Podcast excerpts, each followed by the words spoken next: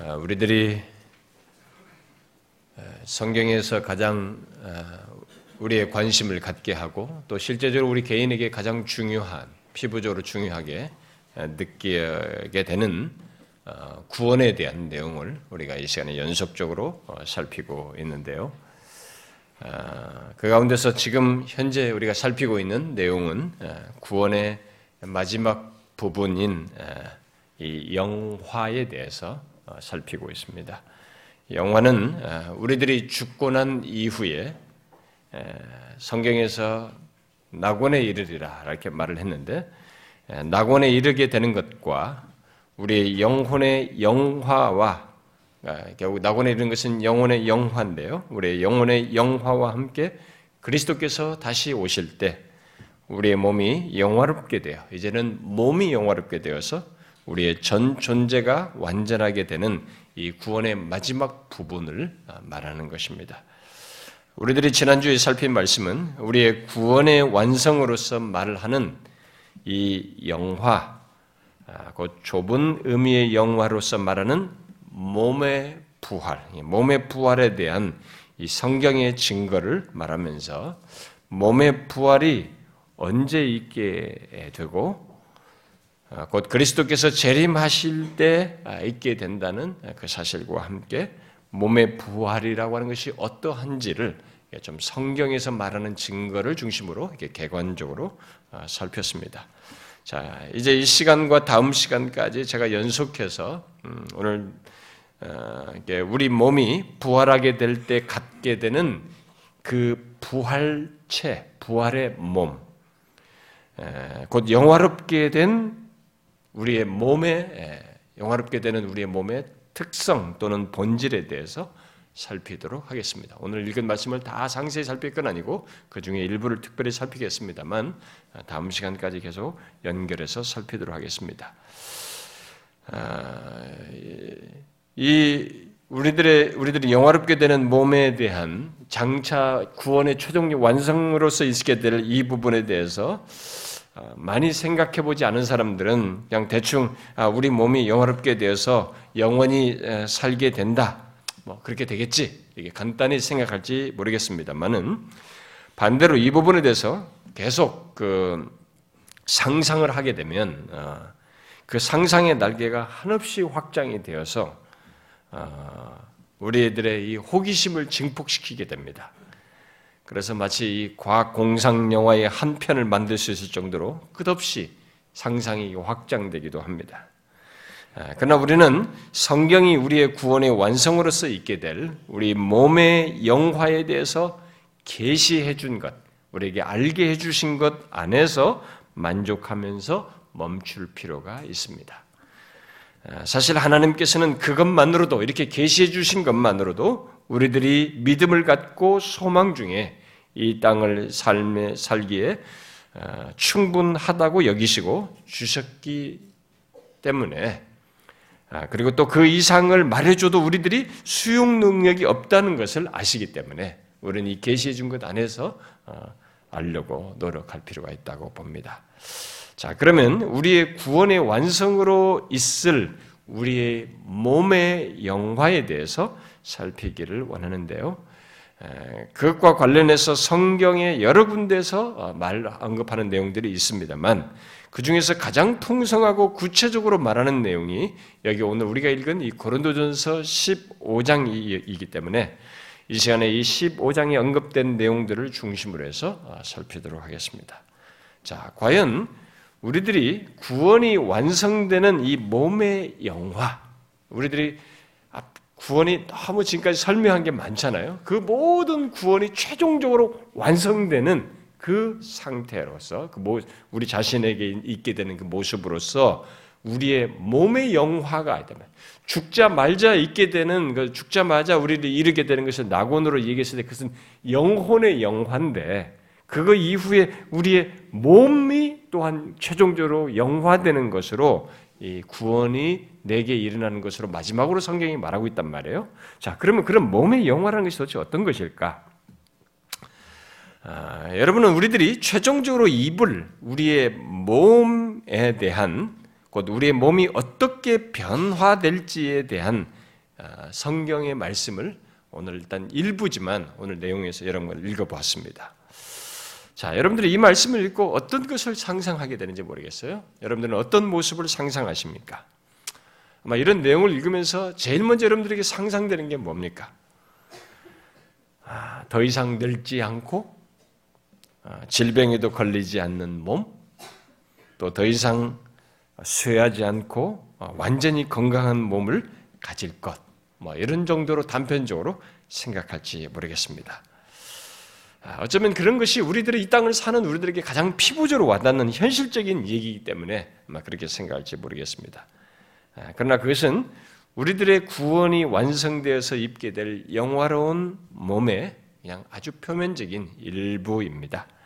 그 정도가 아닙니다. 우리들이 장차 갖게 될 몸, 곧 부활하여 갖게 될 몸은 그 무엇보다도 아, 앞서서 부활하여 영화로운 몸을 입으신 바로 예수 그리스도의 몸과 같은 것입니다. 예수 그리스도의 몸과 깊은 관련이 있습니다. 자, 우리는 먼저 이 사실부터 염두해 두어야 합니다. 그 정도로 장차 입을 우리의 몸은 그리스도 하나님의 아들께서 이 땅에 오셔서 죽으셨다가 입으신 몸만큼 영화로운 뭐 본질적으로 완전히 똑같은 그런 문제는 뒤로 하고 일단은 하나의 우리에게 모델로서 제시하는 어, 그렇게 영광스러운 몸입니다. 아, 우리는 그저 추상적으로 생각하는 몸, 예? 과학 공상 영화에서나 생각할 그런 몸을 생각하면 안 됩니다. 아, 이미 역사 속에서 죽으셨다가 부활하여 실제로 영화로운 몸을 입으신 바로 그 예수 그리스도의 몸의 형체와 같다는 것을 먼저 생각해야 합니다. 그 사실을 우리가 지난주에 읽은 빌립보 3장에서 어, 보았지 않습니까? 우리의 낮은 몸을 자기 영광의 몸의 형체와 같이 변하게 하시리라 라고 말을 했습니다. 우리들이 장차 입을 부활의 몸은 그렇게 예수 그리스도의 영광의 몸의 형체와 같아서 그저 건강하고 늙지 않고 병들지 않는 그런 것 정도가 아니라는 것이죠. 우리의 몸의 영화는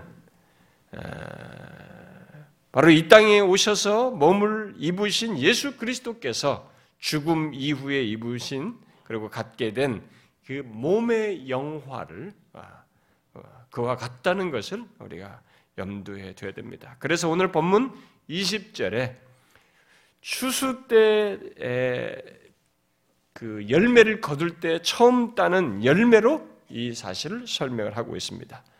우리가 이 추수할 때 곡식이든 뭐 이 과일이든 간에 아, 뭐 포도와 같은 뭐 이제 이, 이 팔레스틴 땅 같으면 이제 포도나 뭐 이런 거겠지만 이 그런 과일을 딸 때 처음 따는 열매와 그 뒤이어서 어, 따게 되는 열매 사이에 그 어떤 차이가 없는 것처럼 바로 그런 것으로 지금 우리의 몸의 부활을 성경이 설명하고 있습니다. 그저 첫 열매로 시작해서 뒤이어서 그 같은 열매를 어, 따지 않습니까? 어, 우리의 몸의 부활이 그렇습니다. 그래서 이제 그리스도께서 죽은 자 가운데서 다시 살아나사 잠자는 자들의 첫 열매가 되셨도다. 잠자는 자들은 죽은 자들이죠. 첫 열매가 되셨도다라고 말을 하고 있습니다. 여기 고린도전서 15장에서 말하는 죽은 자의 부활, 또 죽은 자 가운데서 다시 살아남 등의 표현은 모두 몸의 부활을 말하는 것입니다. 아, 왜냐하면 부활하여서 영화로운 몸을 입으신 그리스도의 부활에 근거해서 죽은 자의 부활을 말하고 있기 때문에 그렇습니다. 그리고 이것은 1세기 당시에 어, 육체가 없는 몸이 없는 영혼의 부활만을 생각했던 이 헬라 사상, 그리스 철학 사상이죠. 이 헬라 사상과 대조되는 것으로 명확히 지금 가르쳐 주고 있는 것입니다. 그리고 그런 영향을 아마 고린도 교회 사람들이 좀 영향을 받아서 그런 식으로 생각을 했는 사람이 혹 있었는지 그런 것을 교정하기 위해서 이 사실을 명확히 말해주고 있는 것입니다. 어쨌든 예수님께서 죽은 자 가운데서 다시 살아나셔서 영화로운 몸을 입으신 것과 또 예수 믿는 우리들이 부활하여서 영화로운 몸을 입을 것을 아, 여기 이제 20절은 추수 때 첫 열매와 뒤에서 거두는 남은 열매와 관계로 말을 함으로써 우리들의 몸의 부활이 예수 그리스도의 몸의 부활과 유사할 것이라고 하는 것을 분명히 말해주고 있습니다.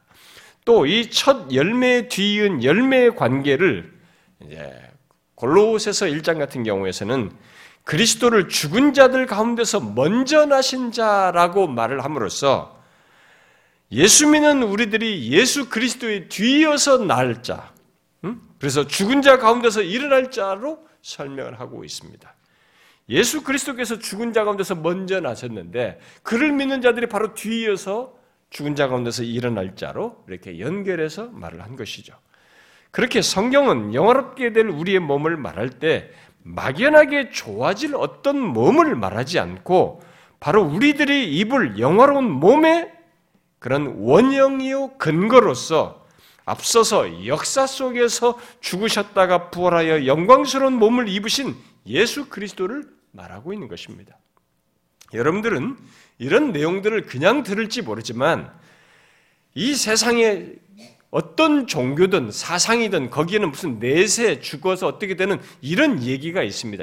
심지어 아주 1세기 이전에도 이 그리스 헬라 철학 사상에도 보면은 영혼의 영혼이 죽은 영혼이 이렇게 어디 가는 것, 부활하게 사는 것 이런 것 사상이 다 있었단 말이에요. 이데아 개념이 그런 게 다 그런 거 아닙니까? 이런 것이 있었기 때문에 그런 얘기들이 있습니다. 근데 여러분들이 그런 내용들과 참 이게 두루뭉실하게 그걸 그냥 받아들이지 말고 한번 정확하게 생각해 보셔야 됩니다. 비교를 여러분들이 해보시면 아는 겁니다. 그냥 막연하게 좋은 데 가는 게 아니에요. 근데 사람들이 그렇게 생각합니다. 막연하게 죽어서 어디 극락에 간다. 어디 돌아간다. 순환한다. 윤회한다. 그냥 막연하게 생각을 합니다. 막연하지 않아요. 성경에서 지금 말하는 우리의 구원에 최종적으로 있게 될 것을 이 몸을 얘기합니다. 처음에 하나님이 우리의 몸을 만들었을 때 육체는 육체 자체는 중립적인 것입니다. 이거 자체가 죄악된 성격을 가지고 있지 않았습니다. 타락하면서 문제가 됐기 때문에 그 원상을 가장 영화로운 상태로 다시 회복시키는 것이 구원의 완성이에요. 그래서 우리 구원의 완성의 마지막에는 이 몸을 원래 영화로운 몸으로 다시 회복하는 것이 하나님의 구원의 내용 속에 있는 것입니다. 그런데 이 사실을 막연하게 좋아지는 몸을 갖는다. 너희들이 좋은 상태에 이르러 이렇게 성경이 말을 하질 않아요. 정확하게 얘기하는 것입니다. 하나의 역사적인 근거를 가지고 얘기하는 것이죠. 바로 실제로 죽으셨다가 살아나신 예수 그리스도의 변화, 그에게 있었던 그의 몸이 죽었던 몸이 영화롭게 된 사실의 근거를 가지고 우리의 몸의 영화를 말하는 것입니다. 이 때문에 우리들이 부활하여 입을 몸은 현재 우리들 이, 이 몸과는 비교할 수 없는 정말로 영화로운 몸이 되는 것입니다. 그러면 구체적으로 그 부활하여 입을 몸이 어떠할까? 그 몸의 본질적인 특성을 바울이 여기 고린도전서 15장에서 제법 상세하게 말을 하는데요. 그 구체적인 내용을 말하기에 앞서서 아, 이 바울이 현재 우리의 몸과 장차 부활하여 영화롭게 될 몸을 땅에 뿌리는 씨앗으로 설명을 먼저 합니다. 이것을 통해서 이 부활이라고 하는 우리들이 가지고 있는 이, 이 부활에 대한 사람들이 믿지 않는 부활을 도대체 수용 못하는 것에 대해서 먼저 설명을 하고 있습니다. 그게 그 35절 38절에 우리가 읽은 내용입니다. 누가 묻기를 죽은 자들이 어떻게 다시 살아나며 어떠한 몸으로 오느냐? 사람들이 묻잖아요. 야, 죽은 자가 어떻게 살아? 야, 무슨, 어떤 몸으로 부활한다는 거야? 말도 안 되지. 이렇게 말한다는 거죠. 어리석은 자여, 네가 뿌리는 씨가 죽지 않으면 살아나지 못하겠고, 또 네가 뿌리는 것은 장래의 형체를 뿌리는 것이 아니요 다만 밀이나 다른 것의 알맹이를 뿌리로되 하나님이 그 뜻대로 그에게 형체를 주시되 각 종자에게 그 형체를 주시느니라. 라고 하면서 부활을 먼저 설명합니다. 자, 바울은 어떤 사람들이 죽은 자들이 어떻게 다시 살아나며 어떤 몸으로 오느냐는 이 물을 것을 분명히 염두에 두는데 실제로 지금도 물어요. 지금도 수많은 사람들이 묻습니다. 야, 어떻게 죽은 자가 살아? 사람들이 다 그 얘기를 합니다. 그렇죠? 심지어 교회 나오는 사람도 그렇지만은 교회 바뀐 사람들은 대부분 다 그렇게 얘기합니다. 야, 죽은 자가 어떻게 사니? 다 얘기합니다. 자, 여기에 대해서 설명을 정확하게 하는데요. 우리의 몸의 부활을 의심하는 그들에게 말을 하면서 씨 뿌리는 것 속에 있는 비밀을 생각해 보라고 말을 하며 이 몸의 부활을 설명하고 있습니다. 그야말로 그냥 일어나는 것으로 아는 자연현상이 아니에요. 여기 씨앗을 가지고 얘기할 때 단순 자연현상으로 말하지 않고 부활을 설명하는 하나의 자연적 하나님께서 샘플로서 이미 제공한 사실이라고 하는 것을 여기서 말해주고 있습니다.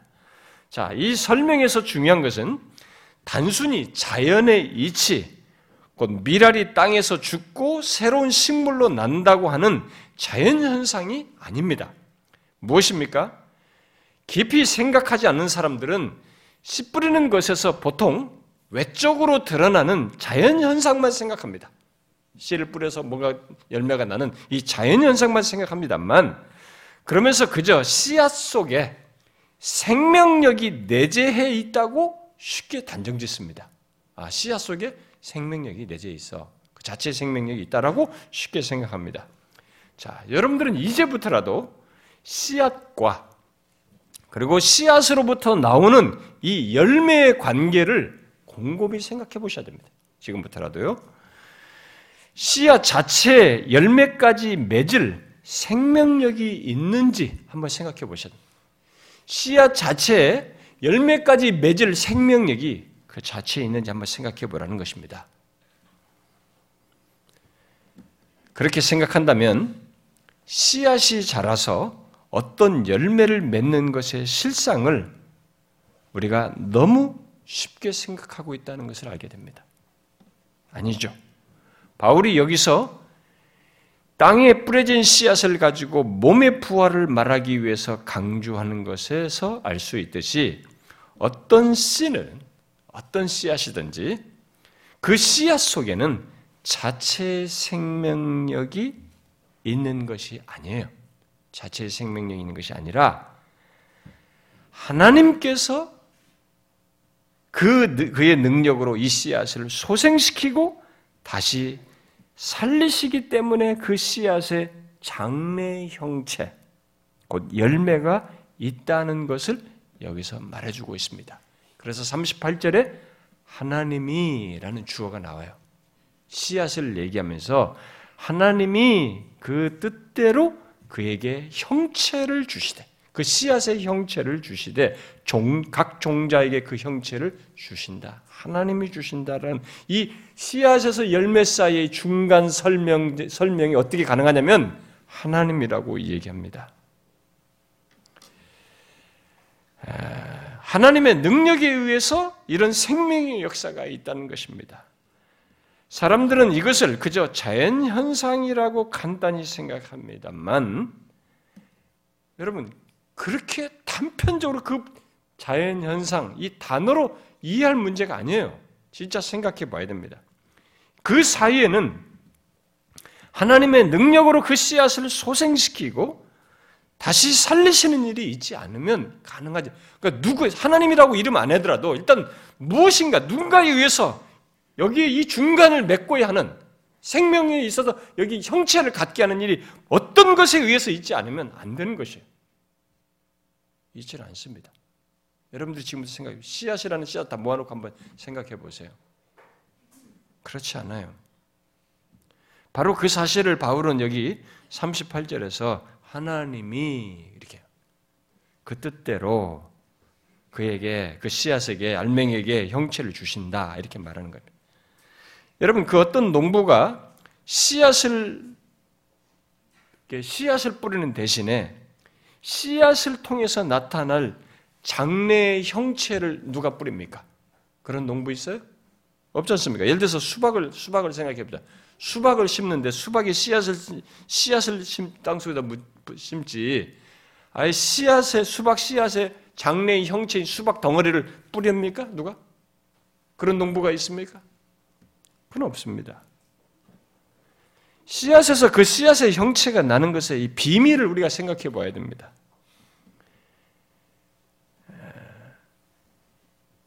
우리들이 뿌리는 씨앗의 각 종자에서 그것의 형체가 나오는 것이 어떻게 있게 되는지 생각해 봐야 된다는 것이죠. 그것은 씨앗 자체의 생명력이 있어서가 아니라 하나님이 그 씨앗의 형체를 주심으로써 있게 되는 것이다. 아무도 그 부분을 생각지 않고 그저 햇볕과 비가 내려서 있는 것으로만 생각하지만 성경은 그것을 하나님께서 만물을 창조하시면서부터 처음부터 이 만물 안에 있는 모든 것의 생명력의 주권자로서 이 일을 하신다는 것을 먼저 드러내셨고, 그리고 이 사실 속에는 부활을 설명할 중요한 비밀이 있었던 것입니다. 그래서 이 계시 속에 부활을 설명할 때 바울이 그것을 사용해서 우리에게 설명해 주고 있는 것입니다. 이 씨앗에서 씨앗의 형체가 나기까지는 하나님의 능력으로 이 씨앗에서 여기까지 있게 되는 어떤 생명력인 역사, 소생시키고 다시 살게 하는 일을 있게 하심으로써 하셨다는 것입니다. 근데 다시 이 씨앗에서 여기까지 나오는데 소생시키고 다시 살게 하는 이 생명의 역사를 어떤 방식으로 하느냐? 부활 방식이에요, 그게. 부활 방식이라고 설명하는 것입니다. 그 생명의 역사, 곧 부활의 역사가 그래서 이제 우리의 죽을 몸에도 똑같이 있게 된다. 라고 하면서 이어서 말을 하고 있습니다. 42절에. 죽은 자의 부활도 그와 같으니 썩을 것으로 심고 썩지 아니할 것으로 다시 살아나며 이렇게 말하고 있습니다. 씨앗이 들어가 가지고 이게 썩지 않습니까? 어? 씨앗이 들어가서 장래의 형체를 나기 위해서는 썩어 죽어요. 죽고 죽었는데 여기 죽는 과정 속에서 뒤에 이 씨앗의 장래의 형체가 나타나는 이 과정에 죽는데 이 장래 형체가 나오는 이 생명의 역사를 바로 하나님이 하시네. 바로 부활 방식이죠. 죽는데 다시 살게 하는 방식으로 장래 형체를 나타내는 이 형식 방식을 하나님은 만물을 창조하시면서부터 드러내셨고 그와 똑같은 방식의 부활을 우리의 몸의 죽음 이후의 부활에도 나타내신다라고 말하고 있는 것입니다. 그래서 죽은 자의 부활도 그와 같으니 우리가 썩을 것으로 심고 썩지 아니할 것으로 다시 살아난다 이렇게 말하고 있습니다. 곧 하나님께서 아, 땅에 뿌려져 죽는 미랄처럼 우리의 죽은 시체를 또 똑같이 이 장래의 형체가 나타나기까지 이 역사에 하나님 자신의 능력으로 다시 살리셔서 썩지 아니할 몸, 영화로운 몸을 입게 하신다는 것입니다.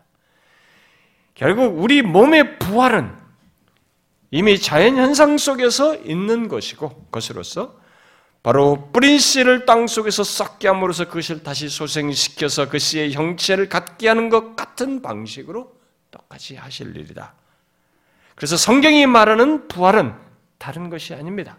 바로 그 씨앗처럼 죽음으로써 새 생명을 하나님께서 일으키시는 것을 부활로서 말하는 것이죠. 중요한 것은 하나님께서 죽음에서 새 생명으로 일으키시는 일을 하신다. 이 부활의 주체자이시다라는 것입니다. 죽은 자의 몸의 부활도 그렇게 하나님의 능력에 의해서 있게 되는 것이에요. 자연현상과 자연 논리로는 이 부활을 설명할 수가 없습니다. 그냥 그, 그 비유가 될, 설명이 될 사실이 있을 뿐이죠. 그런데 그것조차도 하나님을 생각지 못하면 자연현상, 우연히 있는 일, 이 정도밖에 결론을 못 내려요. 그래서 에베소서 1장에서도 예수 그리스도께서 죽은 자 가운데서 다시 살아났을 때 그 살아나시는 그 얘기를 할 때도 하나님의 능력이 그리스도를 죽은 자 가운데서 다시 살리셨다라고 말하는 것입니다. 여기에 죽은 자가 다시 살아났는데 부활의 여, 중간에 이 역사는 부활의 역사는 바로 하나님이에요. 그분의 능력에 의한 것이죠. 여러분 씨앗에서 또 우리 죽을 몸에서 그것의 장래의 형체가 나오는 이 비밀. 여러분 아시겠습니까? 이 비밀. 뭐가 답입니까? 하나님의 능력입니다. 부활의 비밀은 하나님의 능력이에요. 씨앗이 땅에서 썩고 우리 몸이 죽어 썩지만 그 씨앗의 장래 형체 또 우리 몸의 장래 형체인 영화롭게 되는 몸을 입게 되는 것은 하나님의 능력에 의해서입니다. 그러면 죽어 썩을 몸에서 하나님의 능력으로 있게 될 이 몸의 부활, 영화로운 몸에 대한 영화로운 몸은 구체적으로 어떤 것일까? 그게 이제 42절 이하에서 여러 가지로 설명이 되고 있습니다. 자, 우리들이 장차 구원의 완성으로 어떤 모습을 갖게 될지에 대해서 다양한 설명이 있습니다만 이 내용들을 살피기에 앞서서 우리가 먼저 짚고 넘어갈 것이 있습니다. 그것은 42절 이하에서 보듯이 그것은 우리들이 이 땅을 살면서 갖는 조건과 비교해서 곧 대조해서 설명하는 수준이고 주로 부정법을 써서 뭐가 없고 아닌 것으로 설명하고 있다는 사실입니다. 그 말은 우리의 우리들에게 와닿는 설명을 위한 것이기도 하겠지만 그 정도가 우리의 이해 능력이기도 하다는 말을 내포하는 것이죠. 그러니까 우리의 부활의 몸, 영화로운 몸을 설명하는 것은 이게 어떤 묘사로서 완벽하게 설명하는 게 불가능해요. 너무나 영광스럽고 설명 불가능한 것이 있는 것입니다. 그래서 우리 현실과 비교, 대조를 해서 무엇이 없고 아닌 것 정도로 설명을 해서 우리에게 공감을 줄 정도인 것입니다. 이 몸의 부활이 그럴 정도로 영광스럽다는 것을 우리가 생각하면서 이 표현을 살피면 될 듯 합니다. 자, 여기 대조 방식으로 한 네다섯 개 정도를 설명하고 있는데요. 제일 먼저 우리 부활의 몸이 어떻다고 말하고 있습니까? 하나님의 능력으로 변화될 우리의 부활의 몸을 42절에 썩을 이 땅의 몸과 대조해서 썩지 아니할 몸이다. 이렇게 부활의 몸은 썩지 아니할 몸이다라고 말하고 있습니다. 죽은 자의 부활도 그와 같으니 썩을 썩은 것으로 심고 썩지 아니할 것으로 다시 살아나며 그러죠. 현재 우리의 몸은 썩는 몸입니다. 죄로 인해서 질병과 죽음이 우리의 몸에 깃들어 있어서 죽음과 함께 우리의 몸은 썩습니다. 그러나 장차 예수 그리스도를 믿어 이 땅에 살다간 우리들은 우리의 몸이 썩는 데서 끝나지 않고 죽어가지고 썩는 것에 끝나지 않고 하나님의 능력으로 썩지 아니할 몸으로 부활하게 되네. 다시 부활하게 됩니다. 그 몸은 더 이상 썩게 만들 그 어떤 것이 없는 조건이죠. 썩는 조건은 뭐예요? 질병이나 죽음 같은 이런 기운이 일제 없는 것이죠. 그래서 죽음을 향해 가는 현재의 몸과 같은 이 성질이 썩지 아니할 몸에는 전혀 없는 것입니다. 우리는 세월이 지나면 이 썩는 요소가 있는 거죠. 점점 점점. 그죠? 완전히 새로운 몸을 입게 될 것을 말하는 것입니다. 썩는다는 것은 우리들이 살아있을 때부터 그 전조를 경험하지 않습니까? 느끼, 느끼잖아요? 뭡니까? 늙어가는 거죠. 이게 썩는 기운이잖아요. 점점 질병이 잘 걸리는 거죠. 지금 겉으로는 모르지만 속에 장기 능력이 뚝뚝뚝 소화력이 떨어져야 되잖아요. 이 썩는 기운으로 가는 거죠, 지금. 여러분들 기억력도 제가 옛날은 좀 제법 기억이 되면 돌아서면 잊어버립니다. 이쪽 왔는데 내가 왜 왔는지 모르겠어요. 다시 돌아갑니다. 그 정도로 이, 이게 안 됩니다, 이제 뇌가. 썩는 거죠, 지금. 썩는 기운이지 않습니까? 점점 노쇠해 가는 것이죠. 그런데 썩지 아니할 몸을 갖는다는 것은 바로 그런 파괴적인 변화가 없다는 것이고 그야말로 젊고 완숙한 몸을 갖는다는 것을 말해주는 것입니다. 이게 부활의 몸이에요. 그 다음 본문에서 두 번째로 말하는 우리의 부활의 몸은 어떻습니까? 욕된 것으로 말하는 이 땅의 몸과 대조되는 영광스러운 몸입니다. 여러분은 현재 이 땅을 살면서 가진 우리의 몸을 왜 욕된 것으로 말하는지 아십니까? 왜 우리 몸을 욕된 것이라고 말합니까? 그것은 살아있을 때 가진 우리 몸의 생기와 아름다움을 가졌던, 가졌던 그 몸이 그런 모든 것을 잃은 채 시체로서 땅에 묻힌, 땅에 묻혀서 감추어지기 때문에 그런 것이죠. 그걸 욕되다, 불명예스러운 것으로 얘기하는 것입니다. 그것은 현재 살아있는 우리의 몸을 생각할 때 욕된 것이고 진짜 불명예스러운 것입니다. 여러분, 현재 살아있는 우리의 몸을 한번 생각해 보세요. 우리의 몸이 낮아진 상태, 곧 무덤으로 들어가는 걸 한번 생각해 보시라고요. 지금과 대조를 한번 해보시면, 지금 뭐요? 생기 넘치 아직도 내 몸에 생기가 흐르고 있잖아요. 생기 넘쳤는 몸. 응? 또 이런저런 모습으로 우리는 막 갖고 있는 옷도 있고 뭐 모양새도 달리해서 뭐 나름대로 우리는 막 뭔가 이렇게 있는 것처럼 몸을 있는 그런 몸입니다. 그리고 어떤 때는 상당히 높은 지위에 올라서 거기서 사람들 앞에 뭔가 존경도 받고 위험을 드러내는 그런 몸이기도 합니다. 살아있을 때는. 또 각국이면 참 굉장히 또 달라지죠. 네. 그렇지 않습니까? 우리 자매들 같은 경우는 뭐 화장을 안 했을 때와 했을 때는 너무 다르니까. 갖고 쓸 때 우리들의 몸 이런 거. 근데 그런, 그런 몸 조건이 일단 죽은 것과 비교해 보세요. 비교할 수 없는 조건. 그, 그 조건을 비교해 보면은 시체가 되어서 땅 속에 묻히는 조건을 보십시오. 우리의 전 인간의 삶 속에서 가장 낮은 상태, 가장 불명예스러운 상태죠. 욕된 상태이죠. 그러나 여러분 우리들이 부활하여 입을 몸은 그런 게 없어요. 더 이상 그런 욕됨이 없이 영광스러운 것이라고 말합니다. 여러분, 우리의 몸이 영광스러운 것으로 살아난다는 게 뭘 말하겠어요? 어떤 사람은 여기 영광스러운 것을 하나님을 둘러싸고 있는 찬란히 빛나는 광채와 연관시키면서 마치 변화산에서의 그 예수님께서 예수님이 예수님께 빛이 예수님이 그 빛이었잖아요. 예수님의 그 빛이던 광채와 같이 또 모세가 하나님을 대면하고 날 때 사람들은 몰랐잖아요. 근데 사람들은 보니까 모세 얼굴에 광채가 났잖아요. 이 모세 얼굴에 나타났던 이 광채와 같이 장차 입을 우리의 몸이 그렇게 광채로 둘러싸여서 찬란히 빛날 것을 말하는 것으로 얘기도 합니다. 특히 예수님께서 마태복음 13장에서 그때 의인들은 자기 아버지 아버지 나라에서 해와 같이 빛나리라라는 이 말씀이 있으니까 바로 그것을 말한다라고 설명하기도 합니다. 아, 얼마든지 그렇게 설명할 수 있습니다.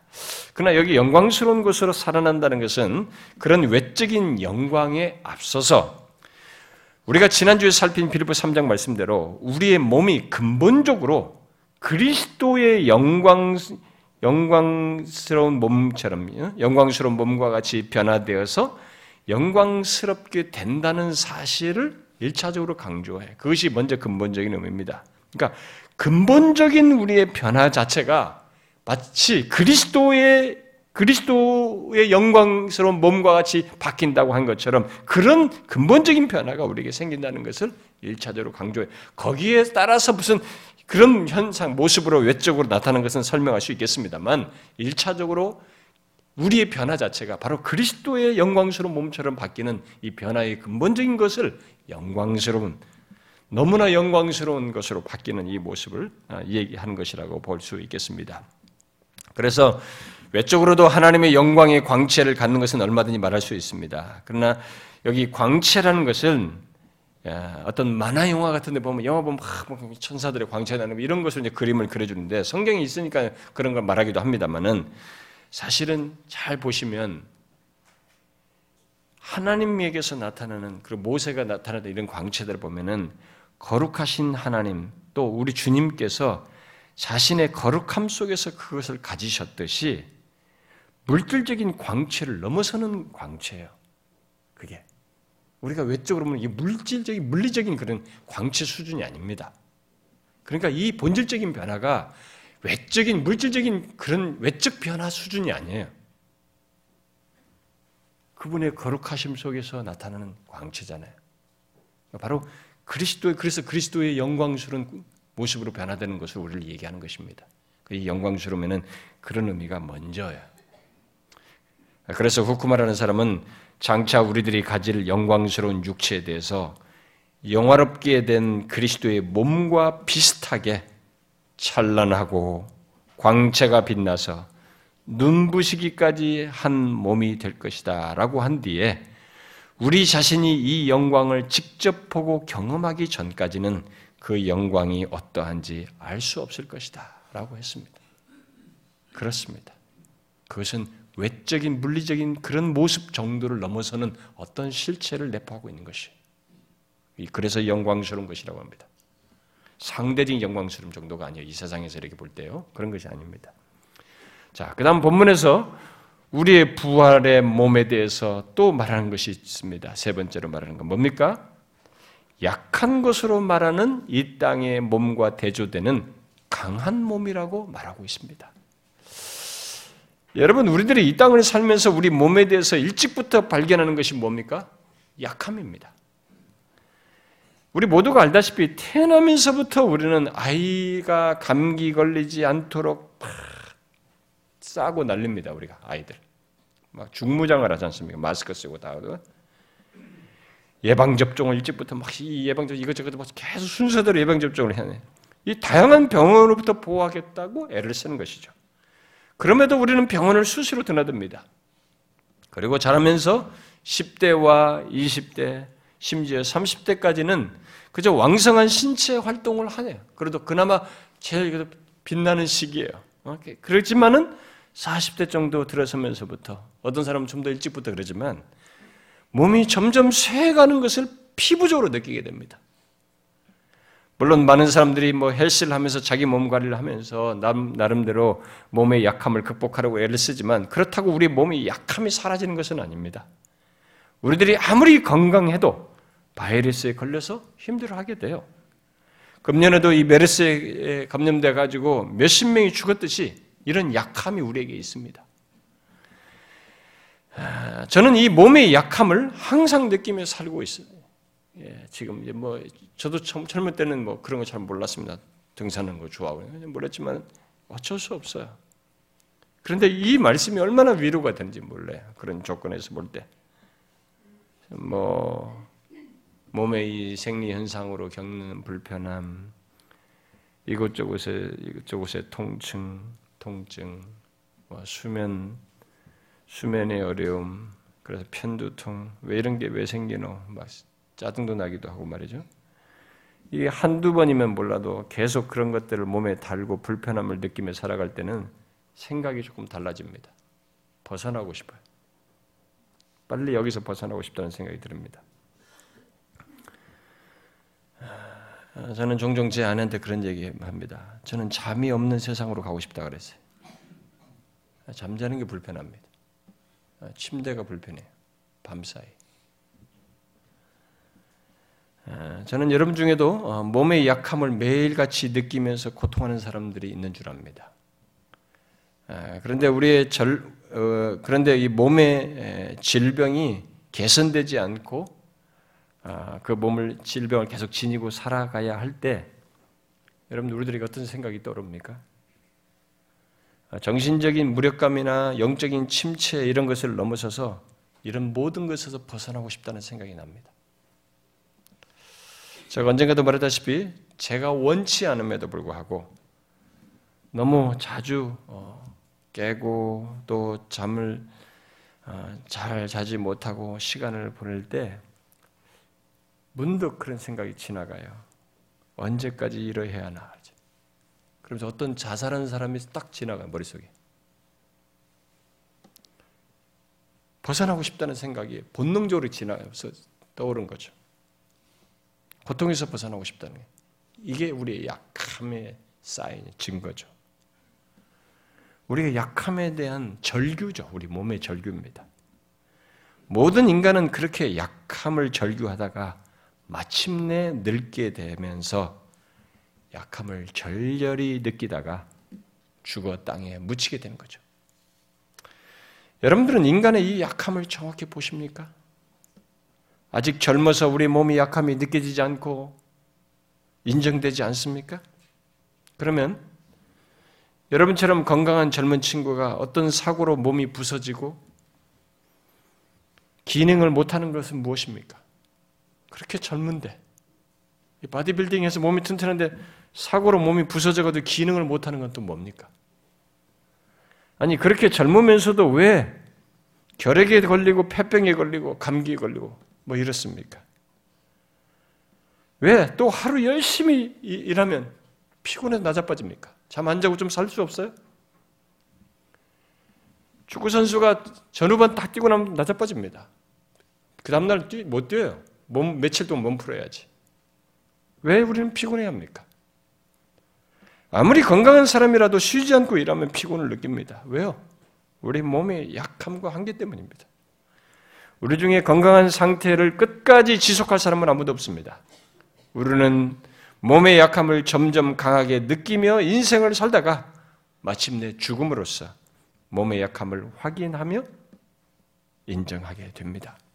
그런데 오늘 본문은 예수 믿는 우리들이 장차 부활하여 지닐 몸에는 더 이상 그런 약함이 없는 그야말로 강한 몸이 될 것이라고 말을 하고 있습니다.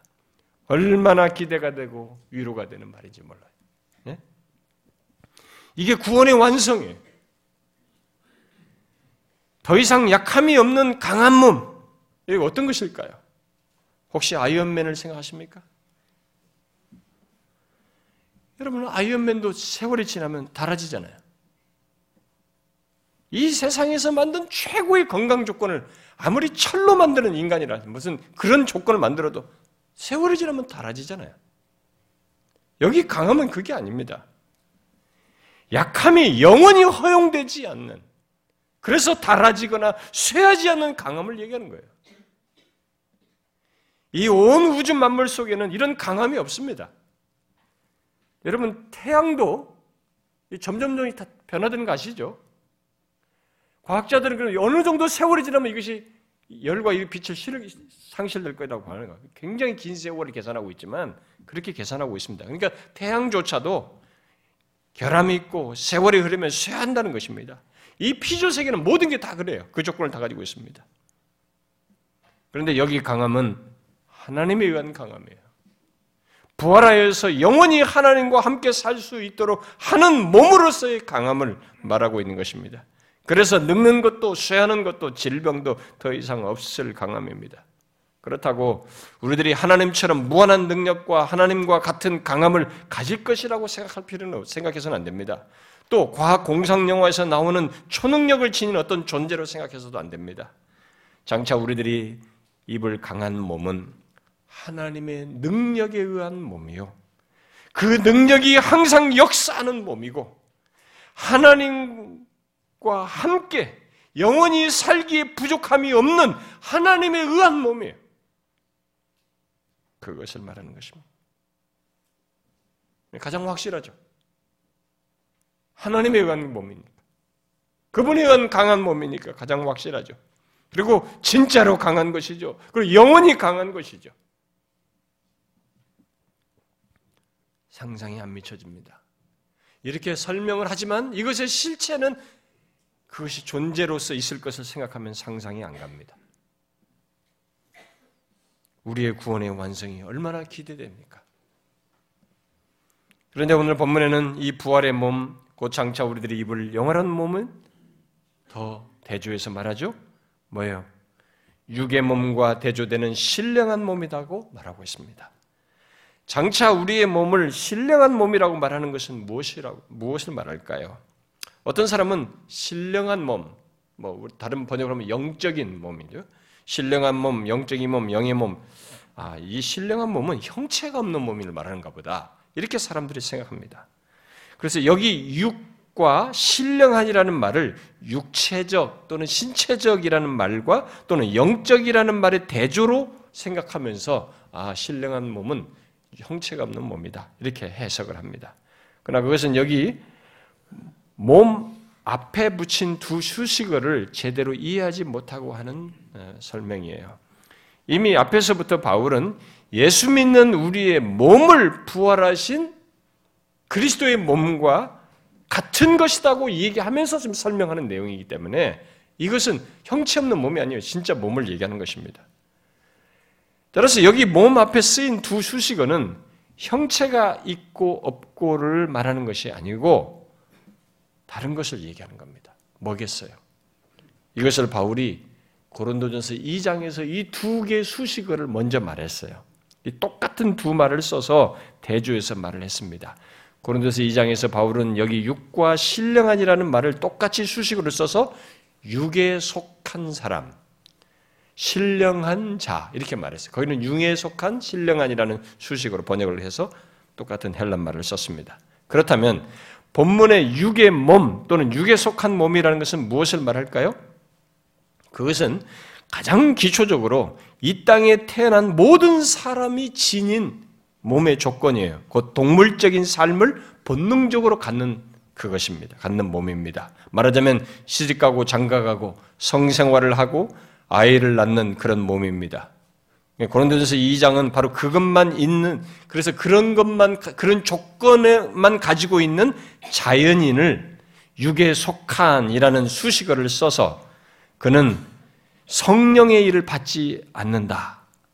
그래서 영적인 분별력이 결핍되어 있는 자다라고 말하고 있습니다. 그래서 후쿠마는 이 육의 몸 또는 육에 속한 몸을 현 세대에 속해 있는 상태로서 쉽게 유혹을 받아서 나쁜 일을 저지르게 되는 것으로 설명했어요. 네? 그런 조건으로서. 따라서 여기 육이라는 말은 이 말을 이게 몸에 붙여서 그 몸과 대조해서 말한 신령한 몸은 소극적으로 말하면 그런 대조 속에서 신령한 몸을 말했으니까 신령한 몸을 소극적으로 말하면 설사 우리들이 예수 그리스도를 믿는 신자라 할지라도 유혹에 넘어질 수 있는 이 땅에서의 불완전한 상태 그리고 이 땅을 살면서 세상과 마귀와 육체로부터 온갖 죄의 유혹에 빠지는 상태가 더 이상 있지 않는다는 것을 말해요. 신령한 몸은 그런 육의 몸의 조건이 더 이상 없다. 응? 유혹에 넘어질 수 있는 이 땅에서의 불완전한 상태, 세상과 마귀나 유혹, 육체로부터 죄의 유혹에 빠지는 그런 상태가 더 이상 있지 않은 것. 그것을 먼저 말합니다. 소극적으로. 적극적으로 뭐겠어요, 그러면? 적극적으로는 성령을 따라 행하는 신령한 몸인데, 지금 이것은, 그것은, 데마리스 때 말대로 생명을 주시는 성령으로 말미암아 변화되고 생기를 받는 몸으로서 예수님께서 그랬잖아요. 더 이상 장가도 가지 아니하고 십도 아니 간다라고 한 것처럼 더 이상 동물적인 부분도 없고 현 세대 속에서 유혹에 넘어가는 그런 몸의 조건도 아닌 뭐예요? 완전히 성령의 인도와 지배를 받는 몸을 말하는 것입니다. 이게 뭘까요?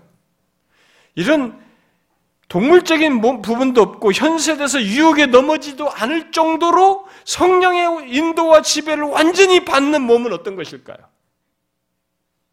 죄를 짓지 않을 수 있는 그런 몸이에요. 이게 어떤 것이겠습니까? 충분히 상상하면서 생각해 보겠지만 헤아리기가 어렵습니다. 그러니까 우리들이 부활하여 가질 몸은 성령에 의해서 생기를 받으며 그의 지배를 완전히 받아서 죄와는 완전히 결별하여서 사는 몸이를 말하는 것입니다. 어마어마한 몸이죠. 그래서 보스라는 사람은 여기 신령한 몸을 성령께서 우리 몸을 지배하는 상태의 몸으로 설명을 했어요. 성령께서 우리 몸을 지배하는 상태. 그래서 죄를 지을 수 없는 상태. 어마어마한 얘기예요, 여러분. 어? 여러분, 이런 영화의 몸을 한번 상상해 보십시오. 지금 성령을 따르고 있잖아요. 우리들 예수를 믿는 사람들. 성령을 따르고 있음에도 불구하고 육의 몸으로 인해서 우리가 많은 한계를 부딪잖아요. 이게. 몸에 가지고 있는, 현재 가지고 있는, 이 현세대에 살고 있는 이 몸의 조건 때문에 많은 한계를 가지고 있잖아요. 그런 우리의 몸이 장차 성령께서 완전히 우리를 지배하셔서 더 이상 죄를 범치 않는 몸 한번 상상해 보시라고요. 죄에서 자유하지 못한 현재 우리 몸으로 인해서 탄식하는 우리에게 이런 장래의 몸은 그 신령한 몸은 어마어마한 얘기죠. 어마어마한 얘기입니다. 저는 사실 감이 충분히 오지 않습니다. 그러나 분명한 것은 장차 우리들이 그런 신령한 몸을 입는다는 것입니다. 얼마나 소망스러운 것입니까? 돌아서면 죄의 유혹을 받고 여기서 이렇게 예배 잘 들어가도 돌아서면 집 나가자마자 예배당 나가자마자 죄의 유혹을 받고 또 한 한 주를 딱 되돌아보면은 죄의 흔적을 갖는 우리의 몸을 생각하게 될 때 정말로 너무나 사모하고 소망하게 되는 몸의 이 영화입니다. 바울은 장차 우리들이 입을 이 부활의 몸에 대해서 네 가지 대조를 통해서 말한 뒤에 49절에서 아담 안에서 가졌던 몸과 예, 대조하죠. 예, 그걸 말한 뒤에 49절에서 한 가지 대조를 덧붙이죠. 어, 우리가 입을 몸에 대해서 이게 정리의 차원에서 얘기를 하죠. 뭡니까? 첫째 아담과 둘째 아담 예수 그리스도를 대조하면서 말하는 중에 흙에 속한 몸과 하늘에 속한 몸을 얘기합니다. 그러니까 우리는 모두 흙으로 빚은 아담의 형상, 곧 흙에 속한 몸을 나면서부터 갖습니다. 그러나 장차 우리가 입을 몸의 몸은 더 이상 흙에 속하지 않은 몸, 바로 하늘에 속한 분의 형상, 곧 하늘에 속한 몸을 갖게 됩니다. 그 몸은 하늘에 속하신 그리스도의 영광의 몸을 닮아서 그와 함께 영원히 살 수 있는 몸입니다. 영원히 하나님과 살기에 완전히 적합한 몸, 그렇게 완전히 변화된 몸을 우리들이 장차 갖게 됩니다. 여러분, 영원히 갖게 된 몸, 하늘에 속하여서 영원히 갖게 되는 몸은 어떤 몸일까요? 몇십 년도 못 써가지고 우리는 고장나서 힘들어하는데 지금 하늘에 속하여서 영원하신 하나님과 살기에 완전히 적합한 몸은 뭘까요? 이게 구원의 완성이에요. 우리 몸의 영화로 있게 되는 완성되는 구원입니다. 여러분은 우리 앞에 이런 구원의 완성이 있다는 걸 알고 소망하고 있습니까? 자신의 구원을 생각할 때 이 땅에 몇십 년 잘 사는 것이 아니고 바로 오늘 본문에서 말하는 것 같은 이 몸의 영화로 완성되는 구원이 있다는 것을 알고 사느냐는 거예요. 우리의 구원은 이렇게 복되고 영광스러우며 밝습니다. 밝아요.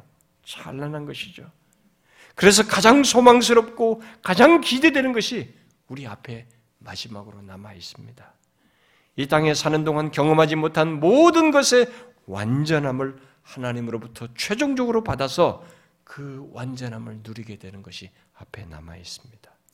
이것은 꿈 얘기를 하는 게 아닙니다.